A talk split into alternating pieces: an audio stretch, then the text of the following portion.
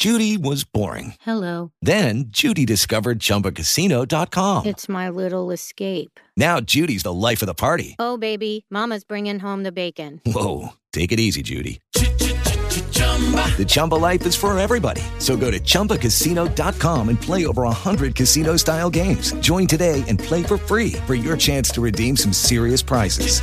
chumba ChumbaCasino.com. No purchase necessary. Void where prohibited by law. 18 plus terms and conditions apply. See website for details.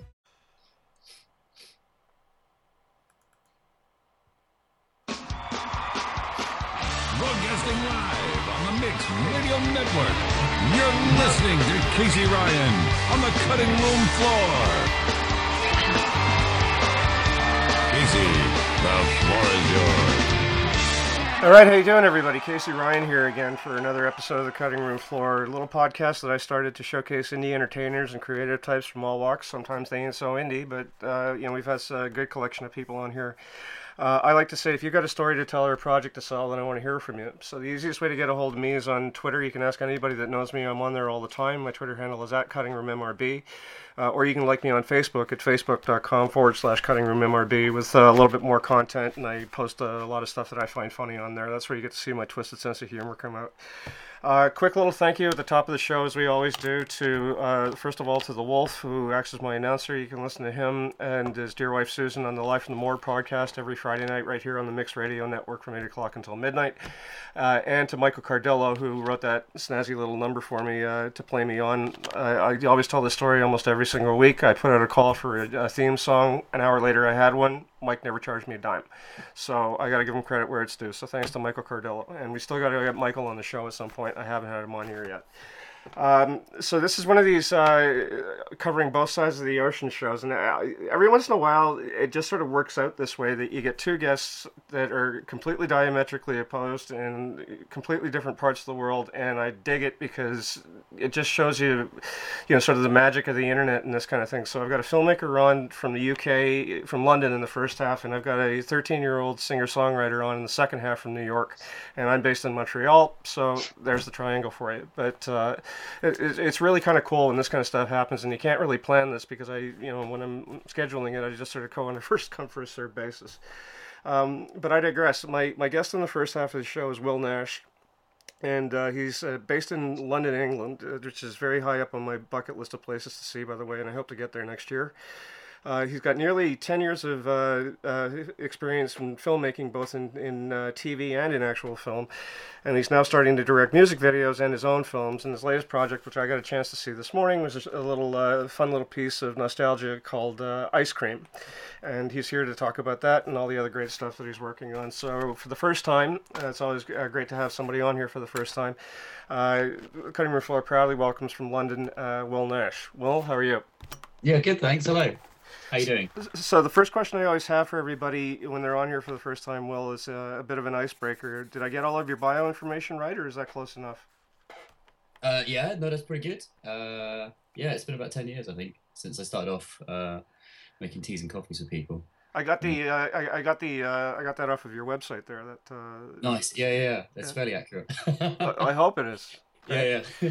So, yeah, so I, I guess uh, you know how, how did you get your start in, in filmmaking? Then, what was the? I mean, you've been at this for a long time, you know, relatively speaking. But but how did you get started? Uh, oh, you mean like ten years ago? yeah, yeah, exactly. First, yeah. yeah. Um, so uh, one of my uncles is a is a doctor, and uh, a, one of his patients came in to visit him with a bad back, and um, cheekily uh, while he was trying to sort him out, he said, "Well, you know, if I sort your," it turned out that this guy was um, uh, worked in film and TV as a focus puller. And my uncle said cheekily, "You know, if I help you out with your bad back, could you get my nephew some work experience?" Um, and it paid off. Really?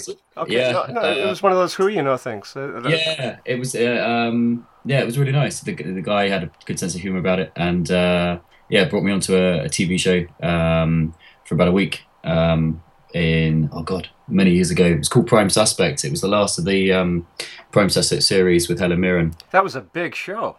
Yeah, it was. I mean, cool. even over here, that was a big show, right? They. Uh, yeah. Yeah. But yeah, it was the last. It was the last. Uh, the, uh, I can't remember what it was called now. The Prime Suspect, the final act. I think it was called. It was the last in the series. Yeah, I remember that. Yeah, yeah, yeah. I, I haven't actually seen the show myself, but I, I followed it in the um, in the magazines and things like that. But uh, Yeah. did, did you? I mean, what did they have you doing on Prime Suspect? Um, so there wasn't a huge amount when you're doing work experience that you can do because everyone's got such uh, delegated roles, uh, especially film and TV. Um, less so sort of with uh, music videos. Um, so I I was hanging with the camera department for the for the week and uh, would make them teas and coffees for the first couple of days. Um, started learning where all the kit would lay out in the truck, um, trying to learn different parts of kit. Um, and then towards the end of the week, the camera assistants that are on it would get me to do their sort of report sheets and um, sort of slightly more uh, trickier tasks. So Um, they, they, they brought you in basically. It sounds like uh, somewhat of an apprenticeship, so that you could learn the business, basically. Yeah, yeah, essentially it is. Yeah, it's, it's uh, I think definitely with film and TV, it's one of those industries where you learn on the job. Um, it's, uh, I mean, I studied film at university, but um, I quickly learned after university how um, how the degree I had didn't really have much impact on what I'm actually doing now. Um, you can go up to people on a shoot and say, "I've got a, you know, I've got a film degree," and they go, "That's great. Uh, tea and coffee tables over there, and you know, milk and sh- milk and one sugar for me." Yeah, but I mean, uh, you, you, yeah. you're, you're there to watch and, and, and, like you said, learn by osmosis, though, right? Basically. Yeah, yeah, definitely. And I think the, the quicker you can pick up on things and um, uh, learning the etiquette of you know what goes on on a shoot, when to talk, when not to talk. Um, yeah, the quicker you kind of learn that, the, the quicker I always find that you can kind of step up the ladder. Yeah, and they, yeah, people trust you to do, you know, little things, and little things turn into slightly bigger things, right? Yeah, yeah, definitely. Yeah, So, yeah. so, so, what were some of the other series that you've that you've worked on, then, and and uh, and in what capacity? Um, so I then, yeah, then moved up to London. Uh, started working in TV commercials as a runner, um, just making, eh, just looking after everyone, looking after actors, looking after the crew members.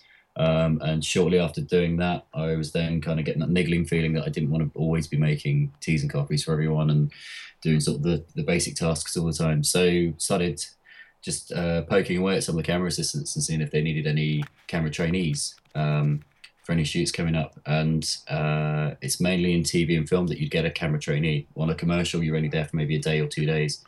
So it's not really worth having a trainee. You won't have any time to kind of spend with them. Um, so then went and worked on uh, the last couple of weeks on there was a TV series called Spooks, um, the which I think they just made a, a film of it actually. It was a BBC series, uh, spy series. Um, fortunately, did yeah two weeks on the end of that, and then off the back of that, there's a, a big series on ITV called Benidorm, um, which is filmed in Benidorm in Spain, um, and went over there for three months with the camera team, and then stayed roughly with that same team and just kind of launched my camera uh, career through that. And uh, I guess what was the the um, you know you decided recently, fairly recently, from the sounds of things, to sort of break off on your own and, and start your own projects, right? Yeah, um, I mean, it's always when I was a teenager, I always kind of thought I wanted to be a film director. Um, and as I was doing more and more camera work, I always thought, oh no, I want to be a cameraman. So I started, you know, I think started trying to work my way up the ladder on that, and uh, and then the last sort of two years, I thought, no, actually, I do, I, I do want to go into film directing, but um, it was becoming more and more apparent that you you kind of need a a back catalogue of work Right. um, and no one's going to give you any opportunities to do that. You kind of just got to start making those on your own, and then uh, then start trying to put those forward to people. So at the moment, I'm still kind of uh, maybe like the early third stage of of that happening, um, and trying to collaborate with more and more people and trying to get more things going, um, just so I can kind of uh, essentially at the moment, essentially, I think just practice directing um, and start learning the craft, learning everything that I've learned from being a camera assistant on shoots and seeing big directors do things, and then learning how I kind of want to do it myself as well. But I mean, that's one of those paradoxes, and I, I think that this hits home. I mean, it hits home in a lot of business, a lot of industries, but but specifically in the entertainment business, right? That that there's this paradox about you know getting a job without experience and getting experience without a job. Yeah, yeah, it's it's complete sort of um, catch twenty two that you can't really. Yeah, you, you, it's you, but you see some people come in straight away uh, and are directing fresh straight out of film school, uh, and then you see some people who've been working in industry for years and then get into directing with the experience behind them. So I think it's it's um, it's again one of those things of like who you know and who more I suppose more importantly who knows you and who knows that you're up to what you're up to doing with your directing, um, and then maybe giving you the opportunity to do something bigger than just short films. So, so what are the, some of the habits that you find yourself picking up as, as you know somebody who's who's learning how to direct for the first couple of projects, right? Like, uh, you know, what, what kind of things do you see in yourself as you know stylistically as a director? What do you like? Um, on set, I've kind of realised that the more relaxed you are, um, the easy because a lot you get a lot of problems when you're shooting uh, when you're making something, um, and I think even if you plan everything down to you know to the most most minutest detail, there's still going to be some problem that's going to rise every day. Um, and some of the my favorite directors that I've worked with uh, just seem to be very relaxed as people. Um, and then when things go wrong, they kind of just go right. Okay, we've got a problem. We've got to try and find a solution for this problem. How can we, like, you know, it's better to work with your crew as a team. Um, I suppose, like a director in any uh, any industry, you would then kind of rely on the expertise of everyone around you. Um, so yeah, one of the things I'm trying to keep learning is uh, just how to stay relaxed with everything, really, and um, just kind of slowly try and take things in your stride. And if there's a problem, you just get everyone together and go right. We've got this problem. We kind of need to solve it and I, especially on a short film as well, where there's uh, you haven't got any money, um, and you're on a sh- shorter time scale, um, maybe on your shooting day, um, you've then got to come up with solutions even quicker. Well, yeah, and, and, I mean that to to me is a hallmark of any good leader, right? The the ability to to maintain poise under pressure, right? Yeah. That that yeah. You know, people generally gravitate towards people like that. So okay, you know, this is going right out the goddamn window, but you know, this guy doesn't seem overly bothered by it. Let's just get past this and move on, right? Yeah, yeah, yeah. No, definitely. And you kind of, it's. I still always find it shocking when I, you know, because um, I'm still working as a camera assistant on shoots as well as trying to get this, you know, get into directing, and um, I still find it quite shocking when you when you see a director sometimes who just hasn't got a clue what's going on and just kind of things start to unravel and it all just goes horribly wrong and then you go into overtime in your day and it's all kind of downward spiral. Um, so in a way, it's kind of good to see people mess up as well because you kind of see, right, okay, that's not a good, good route that they went down. Let's avoid that next time. It's not just you, right? Yeah, yeah, yeah. yeah. uh, okay, so let's uh, let's get in deep with ice cream here. Uh, what are you doing with this little piece? Um, so initially, uh, it was myself and the producer Rhiannon. Um, end of last year, um, decided we should make our own piece. Uh, we worked together um, several times on sort of small promo videos for um, some of the local newspapers over here. They've got like their own editorial content on their websites, um, and we all thought it'd be fun for us to actually um, collaborate and do something ourselves. Um, so we both kind of met up a few times, had a few ideas of things and different stories that we had, and then instead of trying to pick one story that I had or she had, we thought let's start afresh. Um, one of the things that kept popping up was nostalgia and um, sort of reflecting and looking back on things back in the past. Um, so we thought, okay, let's try and go off that theme, um, and then came up with uh, what it, remembering what it was like when the ice cream man used to arrive in your street as a as a small boy, um, and those feelings of of how kind of uh, anything that you're kind of going through that day maybe would go out the window because the ice cream man's arrived, this magical man with you know this fantastic product. You can go and get an ice cream, and then your day's kind of perked up. No, I mean, you know, it was such a simple concept, and I, I, I kind of liked what you did with it because, it, you know, I mean, it strikes a nerve with anybody that's actually seen one. You don't see many ice cream tr- trucks around anymore, right? I, I was going to say, yeah. I, I, I, I, don't know what it's like in England, but I mean, I, I can't remember honestly the last time I saw one in Canada. You know. Yeah, yeah. No, it's it's um. I, I often kind of wondered what it um, because we were when I've started entering into uh, short film festivals around the world. Um, I, I kind of wonder what the reception would be like in America or in Canada over there, um, and what your guys' experiences with ice cream vans because um, it's probably because we were working on a film called Ice Cream with an ice cream van that I've I've just noticed ice cream vans absolutely everywhere, uh, especially in the summer. It's such a big sort of iconic thing, uh, quite a British iconic thing over here. Um, I couldn't at one point I couldn't go a day without seeing an ice cream van or someone having an ice cream, especially during the summer. No, I mean, and I mean, you're talking to somebody who, like, I mean, I, I'm not, I don't have a thing for desserts, but the one thing that will Yeah. disappear every time you put it down in front of me is ice cream. I mean, that's, you know, Yeah, it's nice and easy. but no, it, you, know, my, you know, my wife is rolling her eyes at me here, but uh, oh, she.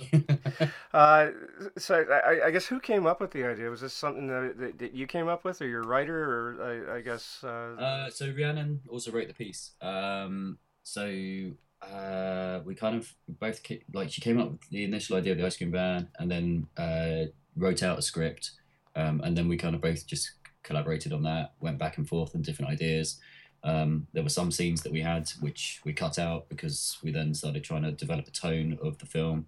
Um, in fact, there, there's a, there was one scene where the mum gets presented with an ice cream, and uh, I always thought, wouldn't it be funny if the mum came out of a pub um, after a night out and, you know, maybe slightly hazy after a few drinks, and the kid presents with an ice cream, kind of catches her off guard. But um, okay, that's a, was- that that would be a more British image. Yeah, yeah.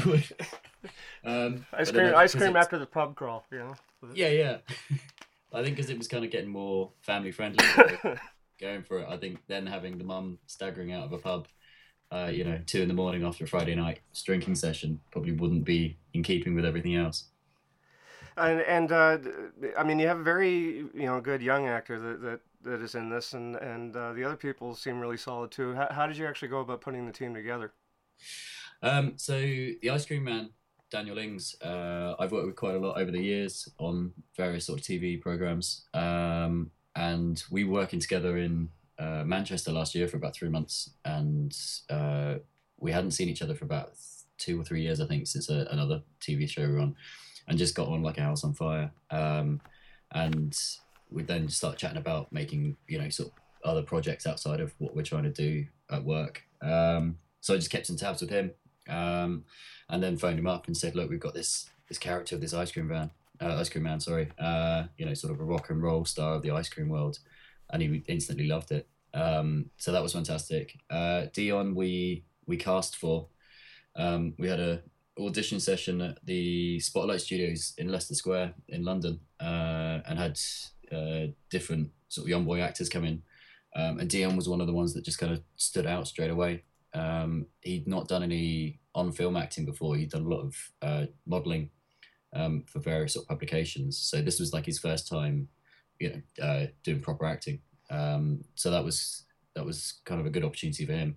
But he seemed to kind of pick up on it really well and uh, took direction fantastically well, um, and just kind of knew what we wanted from the start. I got, I'm just going to chime in with a little comment here that I'm getting in my uh, my chat room. Well, uh, Paul Reeves is one of my most regular listeners and uh, an, old, an old friend of mine from. I, I don't know if you know him, but he's uh, he's based in Scotland. Yes. Yeah, yeah. I know Paul. You know Paul? Okay, so he's Via Twitter. okay. All right, via Twitter. All right, so uh, he's saying that there's um, yeah, yeah, he's saying that there's loads of ice cream vans here in Scotland. Some probably aren't selling ice cream, mind you. Well, you know. Yeah, there was uh we were um uh one of the things when we were making it was uh how to maybe put like a little twist on it. And there's I think there's another film out. Um there was certainly a Welsh film with Rhys Ifans, um, Twin Town, um, that, that they were kind of based in a in a, uh fast food van. Um, and then there's another film I've heard of, uh, I think based up in Glasgow, where there's ice cream vans not selling ice cream, and it's all about sort of turf wars, and uh, I think they're selling drugs, and um, yeah, it's just uh, then one ice cream van I've heard arrives, legitimately trying to sell ice cream, and it all kind of goes a bit messy. Um, so yeah, That would be a, uh, a Scottish family friendly story, right? yeah. I'm kidding, But I did have, um, come on. the, uh, the hire company that we used for the um, for the camera equipment, uh, this company twenty four seven. uh, I went and visited them shortly after we'd finished it, and was chatting to one of the guys that ran it, and he was saying that um, someone at their company had seen ice cream and thought that the uh, ice cream man was just dealing drugs to the mother. That was the link link at the end, and I said, no, no, no, that's far too dark of of a twist that we've got going on.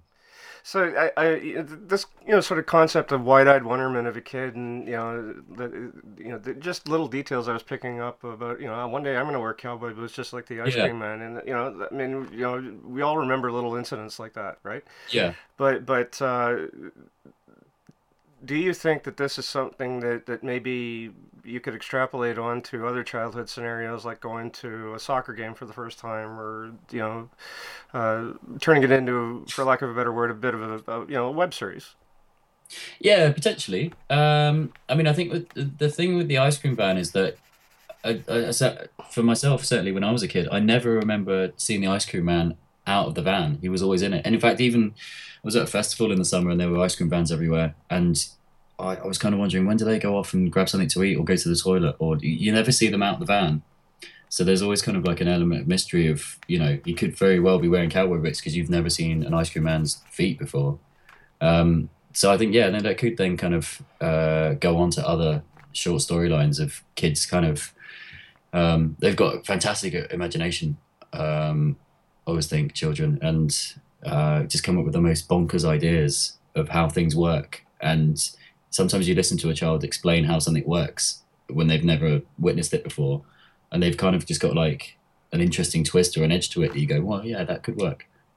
No, and I, and I keep going back to this. I, I took my uh, my three year old nephew to uh, the movies for the first time uh, over the course of the last couple of weeks. I went with my sister, and we walked into the theater, and he couldn't realize that, like, he just couldn't wrap his head around the fact that there was a television that big in the world. You know, Yeah. l- looking at the movie screen, he said, "No, you know." It's brilliant though, isn't it? Like Yeah. you just yeah, some of the ideas that they come up with. But um, uh, so the, the thing is actually finished, right? And, and uh, I, I Yeah. I know that you you um did you face first of all did you face any unique challenges in, in terms of shooting like uh, you know locations or whatever?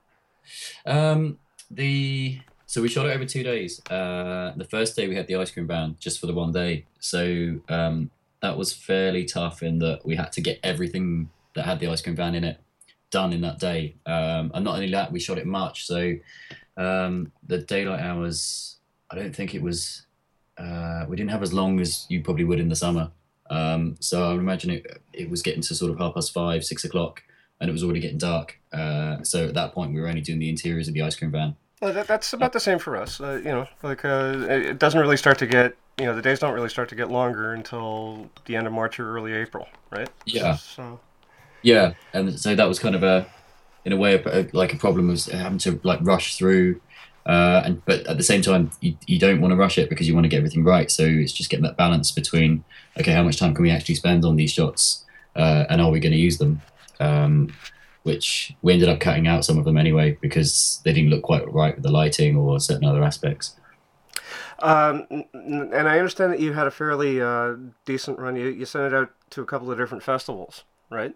Yeah, it's um uh so Winchester Short Film Festival. Uh, it got an official nomination for that, um, and that was quite cool because I was I went to university in Winchester, so it was nice to go back to the city. And uh, one of my old lecturers was on the judging panel, um, so good to kind of catch up and see him. Um, and it was a nice experience to go to a, you know my first film festival with uh, with something to show as opposed to turning up and watching other people's work. Uh, okay, I've got another question for you here, and I like this. Uh, Yeah. Paul Paul picked up on this, and I missed it. I, I probably should have noticed this too. But he's uh, he says he said there's lots of little details all through the film. Uh, are there any good question, Paul? Are there any hidden messages in the blackboard math equations? Ah, um, not that I can think of top of my head. My um, my nephew Luke actually wrote out that blackboard in about ten minutes. Um, so if there are, that's probably a question for him. I'm gonna have to find out actually whether or not he's cheekily put anything in. Yeah, or maybe he's showing off how much he knows, right? Yeah, yeah, and it was impre- like it was impressive how quickly he knocked that up as well. Um, how old is he? uh, so he's 16. Recently was 16. Okay, well, Uh, yeah, and he was I- I mean, I- 15 at the time. So yeah. I mean, I remember that from high school. You know, I mean, these days in the education system, you know a lot more about math than you did, right? Okay. Uh, Yes, that's true. He's probably yeah, or the sort of finally applying math to uh, to real life scenarios. Uh, I'm just going to take a quick pause here. Well, I think Sure. I've got uh, Amelia Rose on the line. Oh, okay. Amelia? Yes, hello. Hey, it's Casey Ryan here. How are you? I'm doing very well. How are you? I'm doing well. Uh, so I just wanted to introduce you. I got a friend, uh, a guest here uh, from the other side of the ocean here. Will Nash is a, uh, a filmmaker from London, England, and we've been talking about a, uh, a short film that he did called Ice Cream about a, uh, a kid, you know, getting his mind blown by seeing an ice cream truck for the first time. That's awesome. Hi, Amelia. And uh, well, I, I just wanted to introduce you to Amelia Rose Allen, and she's out in New York. And uh, I mean, 13 years old, she's done more than most people have done in a lifetime. She's uh, Yeah, it sounds like it's uh, fantastic. Well, yeah, it's, she's acted on TV and theater, and uh, Yeah.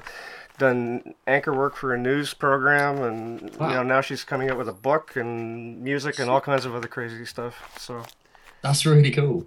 Thank you. Yeah, yeah. You must like constantly be busy. No, it's, it's I, I wish I had that kind of energy when I was 13. I, uh, Yeah. So, uh, so uh, okay, so well, the last question I have for you here, and then we're going to take our break, is uh, Okay. where can people go to learn more about ice cream, or even see it, or or just keep in touch with you? All right. Um, so uh, yeah, ice cream's free uh, to watch on Vimeo at the moment. Uh, there's an ice cream Twitter account at the moment, um, which is at ice cream film. Um, and there's also links through my website, willnashfilms.com. Um, if anyone wants to watch any more, um, there's also details about. Uh, there was another film that we did at the end of this year for. Uh, there's a company called Blockstop that were making a play, and they wanted an introductory film for their play, so we made that at the end of this year. Uh, and there's also details about the uh, next film I'm doing uh, in January next year. Okay, well, well, great, and, and Will, it was uh, it, it was great to meet you. Um, I was proud to have you on, and if you ever want to come back, then you let me know. All right? Yeah, we'll do. Thank you very much, Casey. It's been cool, man. No problem. All right. So what we're gonna do now, uh, Amelia Rose, if it's okay with you, uh, what we're gonna do is we're gonna take a quick break. Uh, but I am going to need your help with this because what we do at this part of the show is, first of all, I play the Hollywood Rock and Wrap Up by Jason Hadley. This is a riff on uh, celebrity news. Uh, and normally I would play a song, and I'm because you're the musical guest today, uh, we're, we're going to play some of your work. So, how'd you like to tee up uh, Fallen Stars for us, which is the first one that we're going to play? Sure. So, what what can you tell us about Fallen Stars? Oh, okay. Um, the song is dedicated to Marilyn Monroe and Judy Garland and Kurt Cobain, and basically fallen stars who have already tragically passed away. And um, I was just I was really impacted by you know the death of all of these amazing people. And um, you know, as a musician, and I'm gonna mention this a lot probably, but when I get affected by something, I just I turn it into music because that's my coping mechanism. Okay, all right, well, Yes. we'll, we'll we'll hear more about that. But uh, okay, so tribute to Judy Garland and um, and Kurt Cobain, and who was the last one? Marilyn Monroe. Man- Marilyn Monroe, yeah. Uh, okay, all right. So we're gonna play "Fallen Stars" by Amelia Rose Allen. Uh, again, with a quick thank you to uh, to Will Nash for his time out in the UK, and then we'll be Yes, back. thank uh, so, uh, Amelia Rose, if you could please just mute yourself for the next five minutes, and then we'll be Yeah. back to talk with you. All right?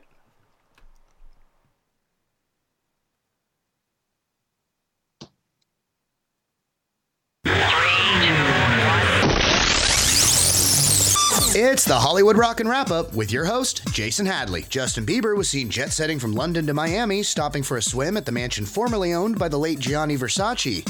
Famous for his designer couture, makeup, and fragrances. Ah, forgive me. I meant owned by the fashionably late Gianni Versace. Opera singer Andrea Bocelli made a surprise visit, singing to hedge fund company employees at their recent holiday party. While unclear which operatic piece he sang, it was the one time hedge fund workers didn't mind going Baroque. Baroque, get it? And they said a bachelor's in art history would never come in handy.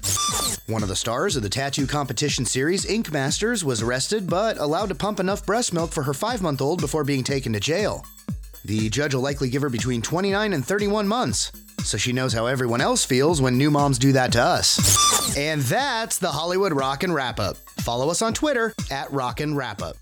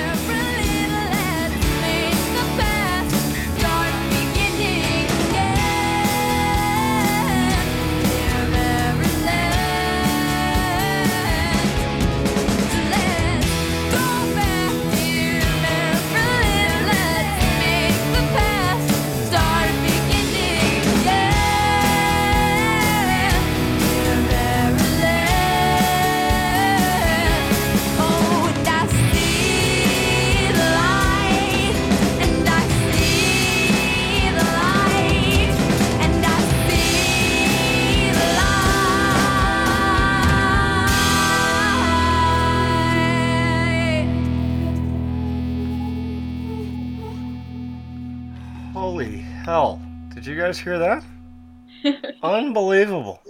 Thank you. Unbelievable. Great big fat sound. She had a great drummer behind her. I listen to that because that's my kind of my thing. I like that. Uh, Fallen Stars by Amelia Rose Allen. Holy cow.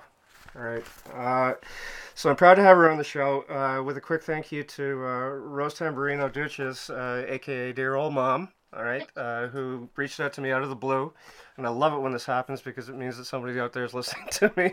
And I just got an email on Facebook there saying, "Would you, you know, think about having my daughter on the show? She's uh, she's coming out with some music lately." So uh, Amelia Rose Allen is uh, is on the show in the second half, and um, I always like to have young people on the show. It may sound cliche, but I, I like to think of it as getting a glimpse of the future of the entertainment business, because quite frankly, I never know you know which one of these young people I'm going to be able to point to years from now when I'm older or greater than I am right now, and I'll be able to say, you know, I knew him when I knew her when she was only however years old. So.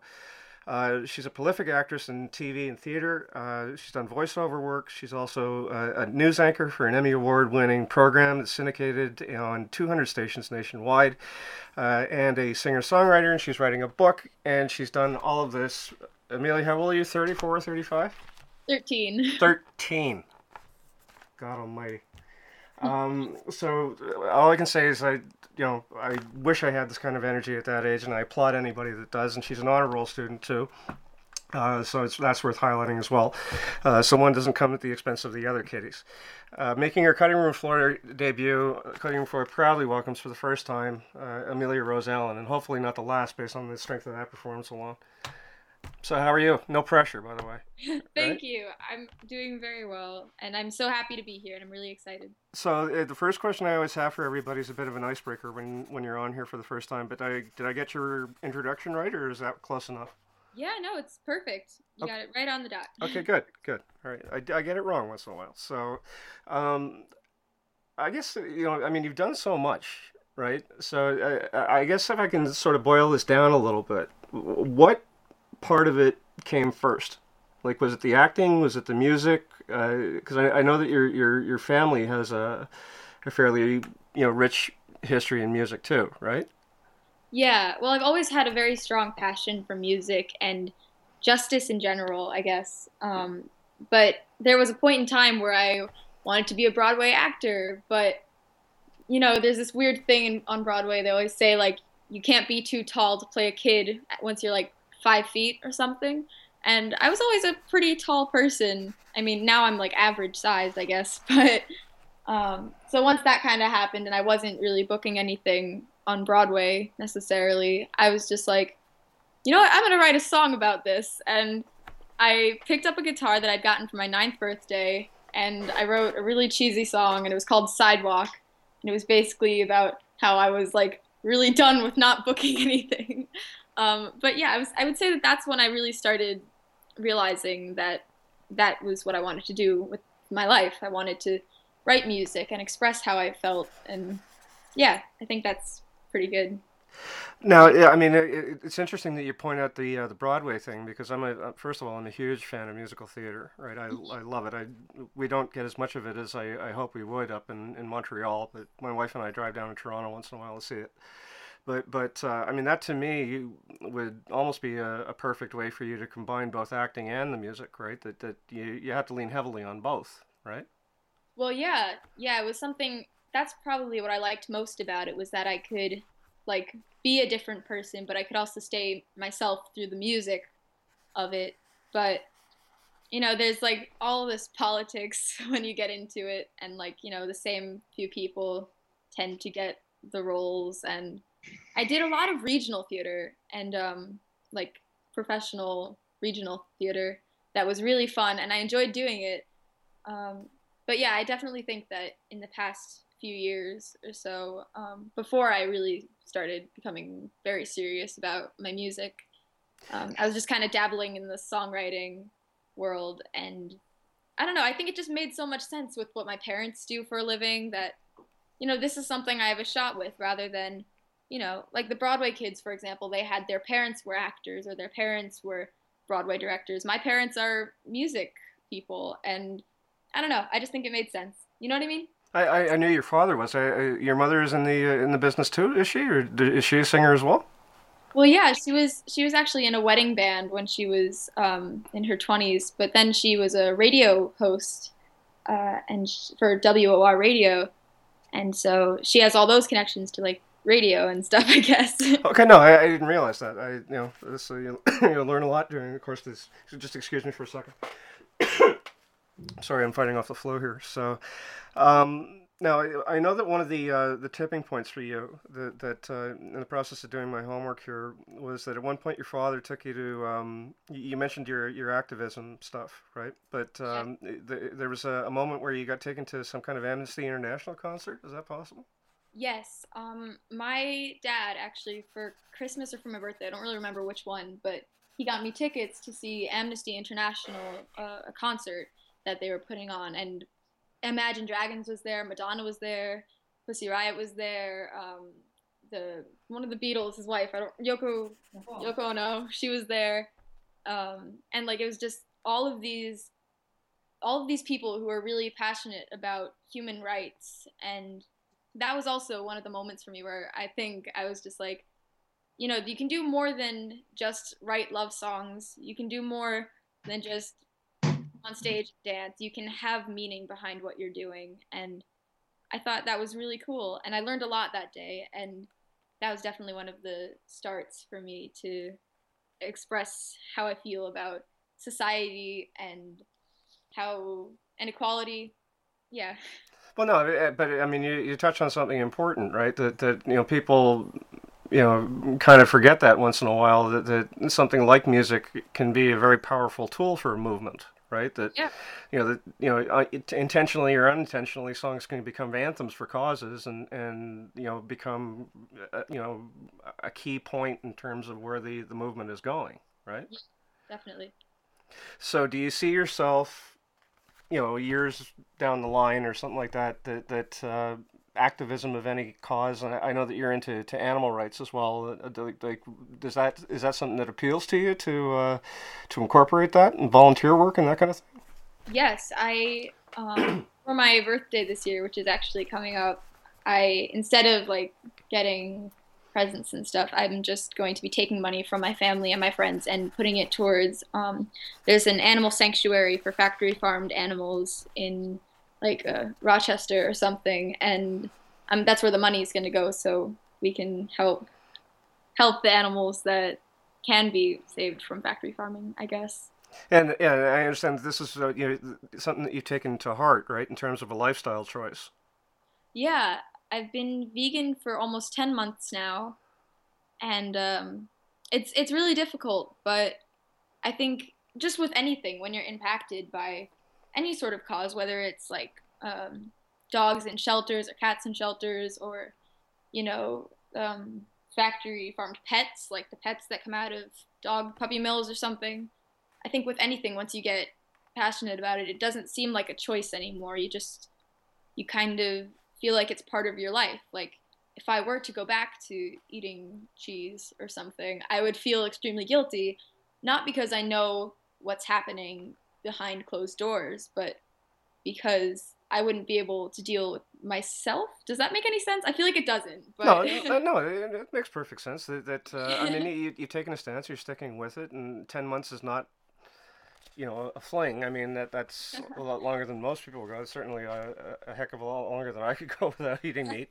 But but uh, uh, you know, I, I, it makes complete sense, and I, I, I you must be getting used to the diet by now. I would think, right? Yeah, um, I actually I go to a boarding school, so sometimes food isn't really that easy to deal with. But the chefs are they're helping and they're trying to figure out what to do. Well, that, yeah, I mean that that's got to be challenging too, though. When you're in an environment where they're they're cooking for you know probably hundreds of people, that Yeah. that you know trying to make an exception for everybody's dietary restrictions is, you know, I mean you can accommodate to a degree, but you know you can't be all things to all people too. I would imagine in an environment like that. Um, okay, so we're gonna take another break here. Uh, so I'm gonna play another track by you. Okay, and um, what can you tell us about uh, "Fly Away"? Is the uh, the name of the second one that uh, that I was sent? Fly Away is a song I wrote, and it's about it's about kind of when you're in a place that you're not really sure if you're going to get out of, but you know, you always have maybe that friend or two friends who are by your side the whole time, and no matter what you do, they're always there for you. And oh, that rhymed. Oh, I'm really proud. Now, now, uh, is this part of an album that you're going to be launching, or that has been launched, or? Uh, Uh, yeah, we're working on an EP or uh, an album, and it should be out probably by next summer.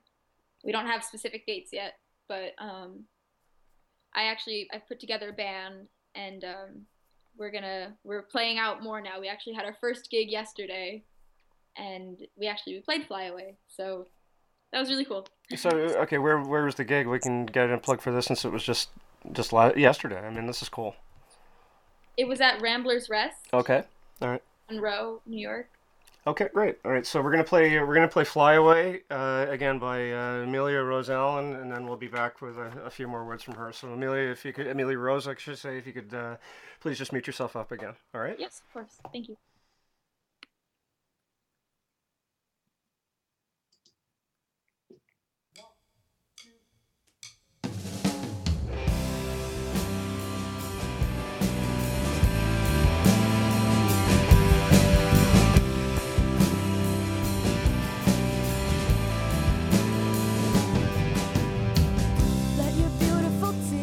Help stop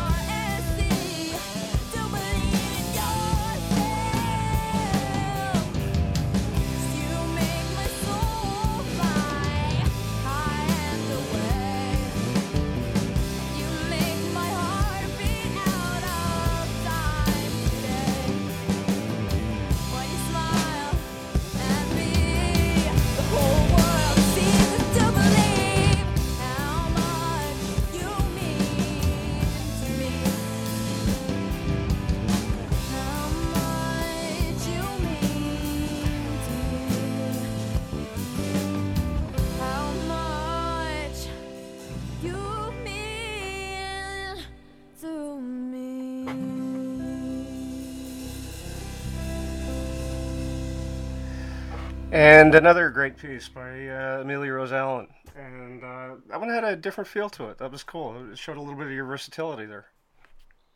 Yeah, I guess. All right, so I, I got a cool question for you, right? Um, and again, this was something that that uh, was sent to me. I, I understand that you recently got tapped to to sing the Star Spangled Banner at a Rangers game, Yeah. right? Uh, you looking forward to that? I'm looking forward to that like a lot. It's gonna be really fun. You a hockey fan? So many people. Honestly, a little bit. I You kind of- Okay. Yeah. Uh, it's okay to say on the show. I'm from Montreal, so if you're not a hockey fan, you're pretty much an outsider up here, right? so, uh, I, I- I guess the you know the question I'll ask for you. I mean, you know, Madison Square Garden is, uh, I mean, that's a huge place, right? Yeah. So, have you sang in front of that many people before? No, I haven't. Well, not as much as Madison Square Square Garden, at least. No, but I mean, some of the theaters that you sang in must have been uh, must have been fairly big too, though, right? But no, Yeah. not on that scale, right? Not on that scale. Not on that scale. you you nervous at all? I've got some some pre-show jitters, even though it's like two months away. Okay, uh, yeah, yeah, I understand they haven't really actually hit, you know firmed down a date for that yet, right? I don't think so. I don't think there's a specific date yet, but when we get one, we'll let you know. Well, yeah, please, because you know they, they you know hopefully it'll be against the Habs and I'll be able to watch the game, right? So, uh, okay, um, who are some of your your biggest influences musically? Um, I think some of my biggest influences are St. Vincent, um, Hayley Williams, Imagine Dragons, as I mentioned before, and Fall Out Boy. I think those are Fall Out Boy. Okay, all right. yeah, No, that's a that's a big variety too, right? And, uh, yeah. uh, I mean, it goes from like St. Vincent, which is very unique and different, and I really like the tones that she uses and how open her voice is and how she doesn't use auto tune. I think that it's really important that we still have artists like that today. Okay, now I, I'm going to ask a question as an outsider because I'm not familiar with auto tune. uh, is this, you know, what what can you tell us about it, and what what are your thoughts on it? Autotune is basically a way that they computerize your vocals to make them sound on pitch. And, you know, so basically, singers who can't sing, they use autotune to make themselves sound like they can sing. But I don't, it just, it eliminates a certain uniqueness that everyone has to their voice and it just takes away certain tones that you could barely notice sometimes, but they make the slightest difference, but sometimes in the long run it can make a big difference. And um, my opinions on it are that if you can't sing, you shouldn't you shouldn't, Shouldn't use rely it. on You should the- try to embrace the fact, like I don't know. I feel like autotune is such is such a way to be just like everyone else and just fit into a mold that I don't think why fit into a mold when you could buy some buy some plaster and make your own make your own mold, I guess. So don't rely on the anti-suck button. No. No, I mean that, that's that's cool. I, I didn't know that, that stuff like that existed, but uh, you know, I mean, you, you raise an interesting point that that, that you know, there's only one you, right? And and Yeah. I mean, if you're not talented enough to make it on your own, then then you know, why are you in the business in the first place? Why you got to let people dream too, I guess, right? Right. Like one of my favorite singers personally is Ellie Goulding, and um, just because she has such a uniqueness to her voice, and I think that if she were to, I guess, overdose on autotune, it would just take away all that uniqueness that she has. And like, I mean, some people they only know like her popular songs like Lights, where she does use more autotune than on her other songs, but I don't know if you Google her acoustic sets, they're just they're amazing and they're breathtaking because she has so much uniqueness and I don't know, I just feel like if people use autotune, they they're just like I said, they're eliminating that uniqueness and it doesn't make sense to me. No, and, and to me, like I, the first question that would come to my mind then is, is how do you compensate for that during an actual concert, right? If you're if you're relying on on software to, I won't say fudge, but I'll say smooth out the edges, right? Mm, You yeah. know, h- how do those edges get consistently smoothed out, or do they feed them through the microphone, or like, uh, you know, is autotune used at live performances? I, I guess what do you do there? there are like certain programs you can attach to your microphones and the systems you attach your microphones to that can put a pitch correcting autotune type sound on into through your speakers when you're playing at a concert but i don't i don't think it sounds nearly as similar as the autotune Uh, does po- yeah, i don't think because i've seen a couple of couple of artists that have done that i've seen them live and you know, it's just it's really disappointing because you go to see the live show because you want to see them live, not exactly how they sound on the record. You know what I mean? Yeah, yeah, yeah. It's it's uh, you know it's a magical moment, right? Yeah. Um, now, uh, I, I want to call this out because I, I am familiar with the place, and again, this is another one of the places on my bucket list. But the um, the uh, the Bitter End actually gave you quite the distinction recently. It did, and uh, we had a wonderful turnout. Like I think there were like sixty to sixty-five people that showed up, and uh, we had the whole room was packed. It was probably one of my best gigs that I've done because everyone was so attentive and they were listening to me talk about the songs and no, it was it was amazing and the the place in general the the um, building was really beautiful and it was really cool It's launched a lot of careers that place. and what It says Sorry. launched a lot of careers that place, yes Right. yes and they, Oh, they they gave you the distinction of being artist of the month or something like that, and you were the youngest person to get it. yeah I was the youngest person to get the artist of the month award I mean, that must have been exciting for you too, right? it was really cool I mean to think about how long that that place has been opened and Yeah, the, fa- the artist of the months they've probably no, had. no, and the faces that have been through there, right? I, I mean, you know, at one point you had every major name in the business going through that place, right right right? Um, okay, we're, we're starting to wrap up here, but but uh, I, I I would be amiss if I didn't mention. Uh, I understand that you're also trying to write a book, right? Wait, that's true. Okay, so what can you tell us about uh, about that project? Um, it's called The Life of Jude, and it's a novella in progress that I've been writing for probably a year and a half now. Um, and the story is about a boy around the age of 17 and his struggles with family issues, friends, bullying, and the dangers of drug and al- drugs and alcohol. Um, the book is dedicated to a family friend that I used to know named Justin, who died of a heroin overdose at the young age of 17. Okay. And I'm hoping that Jude's story can help to educate others. I hope to transform the life of Jude into a film in the next few years. I'm working with my school on that. Um, and I think the screenplay should be ready probably by the end of next year. And that's where I that's what I plan to do with that. So no shortage of work for you. what? I Said no shortage of work for you, Oh yeah, no. right? Okay. Well, uh, what can I tell you, Amelia Rose? This has been a lot of fun. Okay, and I mean that sincerely. And and uh, you know, please thank your your mother for getting in touch with me. And I, I'd certainly be proud to have you back anytime that you want to come on. Okay, and I'm gonna I'm gonna I'm gonna share your stuff around with a few other shows that I know that that deal with music a little bit more than I normally do. All right. Thank you so much. This has been so much fun. Okay, so the last question that I always have for everybody, I want to make sure you get in a good, solid promotion for all of your websites, your YouTube feed, your Twitter handle. Just floor is yours. Where can people go to learn more about you? Um, my website is ameliaroseallen.com. I have Twitter, which is Amelia Allen. Um, my Instagram is Amelia Rose Music. And my band's Instagram is at QNTIC. And I, oh, and it's pronounced Antic, but it's spelled with a Q because it's cool. Okay, all right. Um, but yeah, so that's where you can find me mostly. And my YouTube is Amelia Rose Allen as well. And uh, thank you so much for having me. I've had a great time. Okay, well, enjoy the rest of your afternoon. All right, Thank and and too. and again, if I can do anything to help you, then you let me know. All right. Thank you so much. Okay, all right. So that's going to about do it for us today. Uh, again, on behalf of my guests Amelia Rose Allen and Will Nash, with a quick nod to uh, Jason Hadley um, and to uh, Rose Tamburino Duchess, who've been listening to Casey Ryan on the cutting room floor. We'll talk to you guys the same time next week. Cut, print, wrap, and I am done. That was another edition of The Cutting Room Floor with your host, Casey Ryan. Follow Casey on Twitter at Cutting Room MRB and on Facebook, The Cutting Room Floor.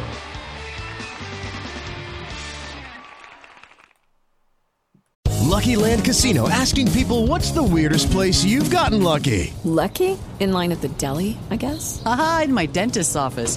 More than once, actually. Do I have to say? Yes, you do. In the car before my kids' PTA meeting. Really? Yes. Excuse me, what's the weirdest place you've gotten lucky? I never win and tell. Well, there you have it. You can get lucky anywhere playing at LuckyLandSlots.com. Play for free right now. Are you feeling lucky? No purchase necessary. Void where prohibited by law. 18 plus. Terms and conditions apply. See website for details.